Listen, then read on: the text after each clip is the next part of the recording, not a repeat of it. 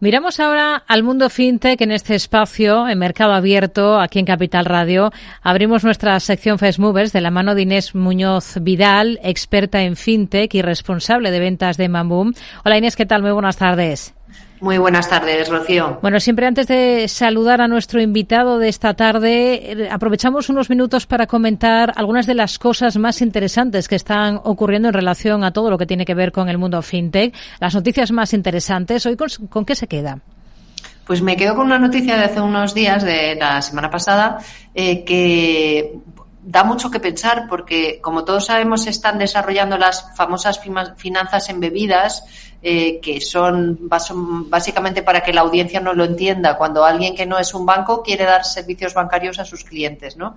Entonces, puedes o eh, sacarte una licencia bancaria, que es bastante complicado, o ahora la novedad es que puedes contratar los servicios de Banking as a Service, que son estos, estas empresas que ofrecen estos servicios, que tienen una licencia y que, bueno, pues te permiten eh, la posibilidad de que tú como no banco ofrezcas servicios bancarios, por simplificar mucho. Bueno, pues Solaris es uno de esos, de esas empresas que ofrece Banking as a Service y hay una noticia muy interesante, Rocío, que habla de que a partir de ahora los clientes de Solaris podrán utilizar esa tecnología, esos servicios, solo con el permiso del supervisor de Bafin, eh, que es el supervisor en Alemania. Solaris es una, es una fintech alemana y bueno, pues eh, eso da que hablar porque mm, desarrollamos mucho eh, la innovación, Rocío, y siempre la, la regulación va un poquito por detrás y tendrá que haber reajustes seguramente, eh, seguiremos pendientes a ver cómo evoluciona esto y en otros mercados, en otros países. Pues de Alemania nos vamos a Francia, porque la compañía a la que nos vamos a acercar esta tarde es una startup francesa, Agicab, conocida por su software para la gestión de la tesorería de las compañías y que desembarcó aquí en España a finales de 2021. Entre otras cosas, su solución permite ver el flujo de ingresos en tiempo real gracias a sus acuerdos con más de 300 entidades. Vamos a ahondar un poquito más en ello esta tarde y para ello está con nosotros Kai Bran López, que es el jefe de desarrollo de negocio de la compañía aquí en España. ¿Qué tal, Kai? Muy buenas tardes. Buenas tardes, Rocío. Muchas gracias. Bueno, em, cuéntenos un poquito más acerca de la compañía. Hemos dado prácticamente un titular, pero cuéntenos un poquito eh, cuándo pusieron en marcha la empresa, con qué misión, qué es lo que les llevó a montar una compañía como esta.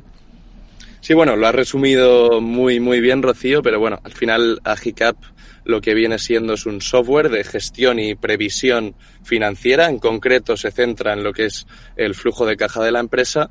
Y al final, bueno, la misión de, de Agicap, de nuestra empresa, es sobre todo en un momento como, como el actual, ¿no? Como, como, el que estamos viviendo todos hoy en día, aportar al empresario, al financiero, sobre todo de la mediana empresa en, en España, una visión concreta y fiable del futuro de la caja de su negocio para garantizar su liquidez y tomar pues mejores decisiones, decisiones fundamentadas en, el impacto que van a tener en, su caja, ¿no?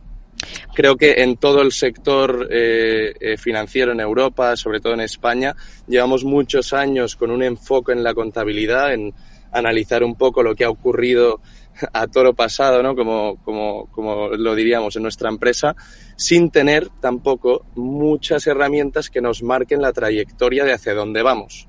Es decir, si peligra nuestra liquidez, eh, qué impacto puede tener eh, una decisión en nuestra liquidez.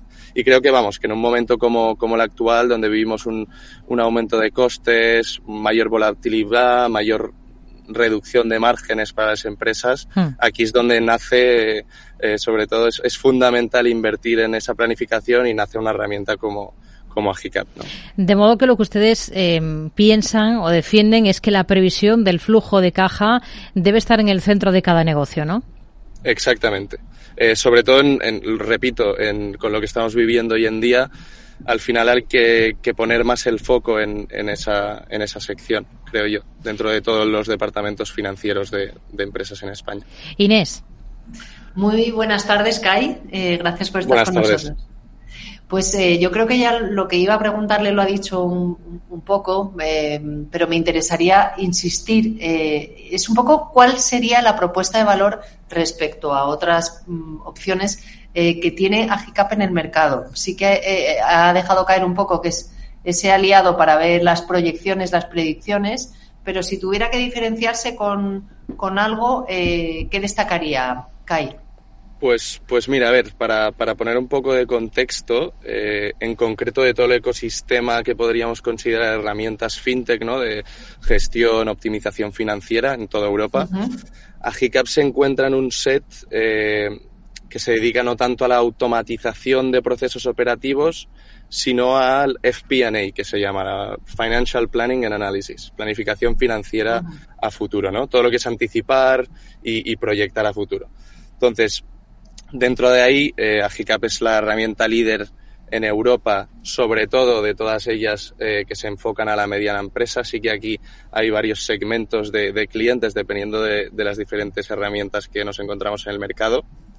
Em, y bueno, la propuesta de valor es más o menos sencilla. Básicamente, ¿cómo conseguimos esa, esa proyección? Pues a través de varias fuentes de información. La primera es el, el sistema contable de la empresa, ¿no? De allí Agicap recoge toda aquella información de facturas que están pendientes de cobro de pago, que no, no han vencido aún, y al final lo que hace Agicap es construir una previsión a corto plazo, ¿no? lo que llamamos eh, una previsión en base a cartera, donde, más allá de ahí, eh, permite integrar un largo plazo.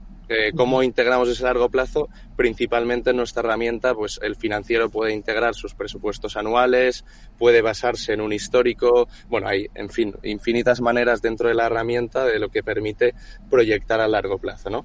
Y una vez el, el, la primera propuesta de valor es esa, integrar el corto con el largo, una vez lo tenemos integrado, eh, un financiero no solo tiene su proyección a futuro, sino que la puede monitorizar, ¿no? Agicap se conecta, como bien, como bien habéis dicho, a todas las cuentas bancarias de la empresa. Trabajamos con todo tipo de banco en, Europa, no solo para ofrecer al empresario o al equipo financiero una visión a tiempo real de, de lo que son los saldos de cada cuenta, ¿no? Más allá de eso, eh, Agicap tiene un algoritmo de inteligencia artificial que aprende a clasificar todos los movimientos, todas las entradas y salidas que van habiendo según la naturaleza del cobro del pago. ¿no? Y, ese es, yo diría, uno de los mayores puntos, puntos fuertes de la herramienta.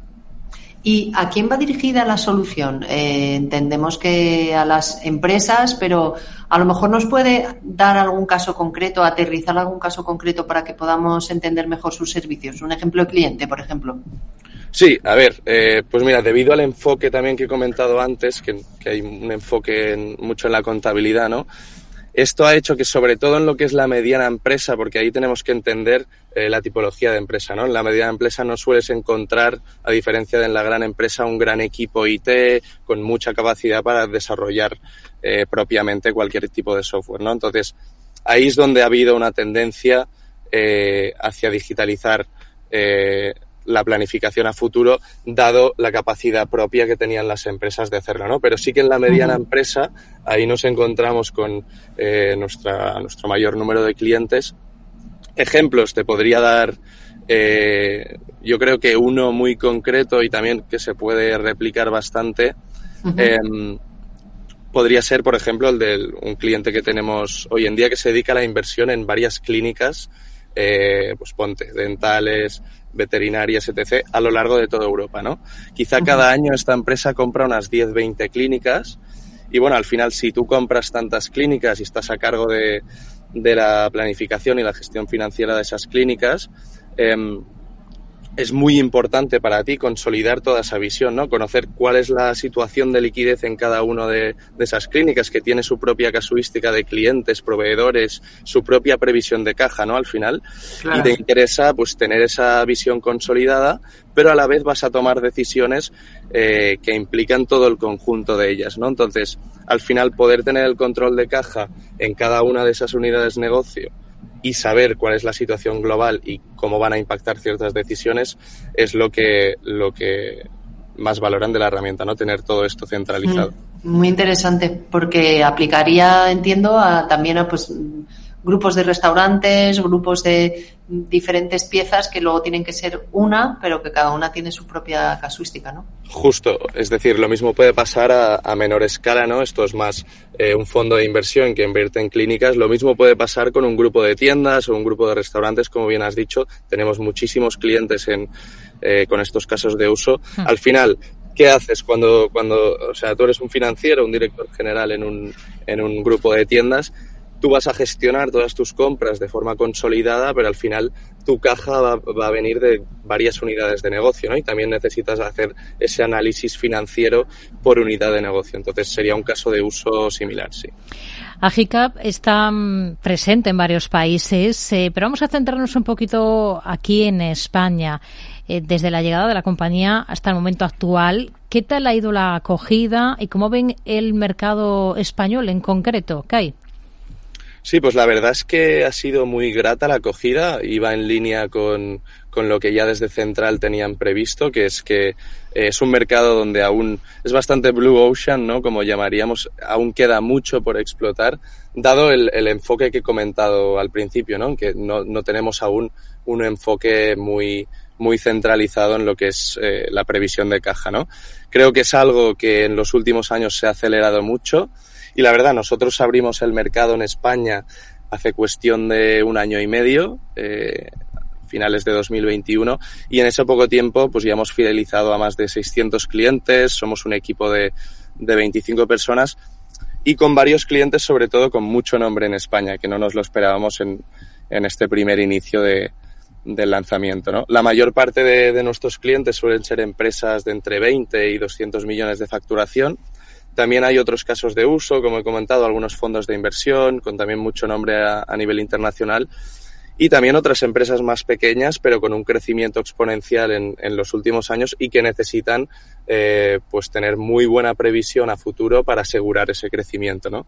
La verdad, en general estamos muy contentos con, con el crecimiento que ha tenido la empresa y el tiempo que, en relación al tiempo que llevamos en el mercado, hmm. y, y hay varios planes de futuro que, que, que proyectan a la empresa hacia una posición muy, muy buena a nivel, a nivel español. Háblenos un poquito de esos planes, de los objetivos, de las metas que se ponen. ¿Están satisfechos con lo que han conseguido hasta el momento y a partir de ahora? Sí, a ver, ahora, bueno, después de varios años a nivel global, centrándonos en lo que es la expansión geográfica, ya estamos en más de siete países en Europa y, y, ha habido mucho foco ahí. Ahora estamos trabajando mucho en expandir el producto hacia lo que serían otros segmentos de mercado, otros casos de uso, ¿no? Al final la visión de la empresa es convertirse en una herramienta todo en uno, all in one, para lo que es la gestión y planificación financiera, ¿no? Donde la vía de entrada, por supuesto, está siendo el control y las previsiones de caja, hmm. pero que a la vez pueda cubrir eh, otras necesidades, ¿no? Hace nada, por ejemplo, sacamos una, una funcionalidad de control de caja por proyectos eh, y también en conjunto también sacamos un módulo de control de deuda y bueno, son una serie de funcionalidades o, productos aparte. De hecho, tenemos un producto concreto que es fuera del control de caja, que es de seguimiento de impagos, de morosidad y demás.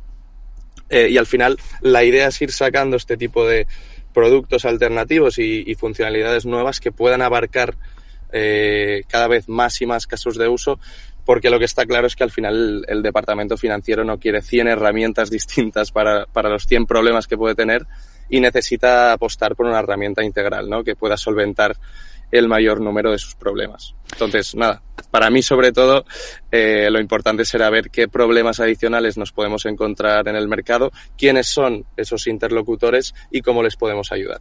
Pues nos quedamos con, esta visión y con estos objetivos que tienen ustedes. Caibran López, eh, jefe de desarrollo de negocio de Agicap aquí en España. Gracias, muy buenas tardes. Muchas gracias a vosotros también.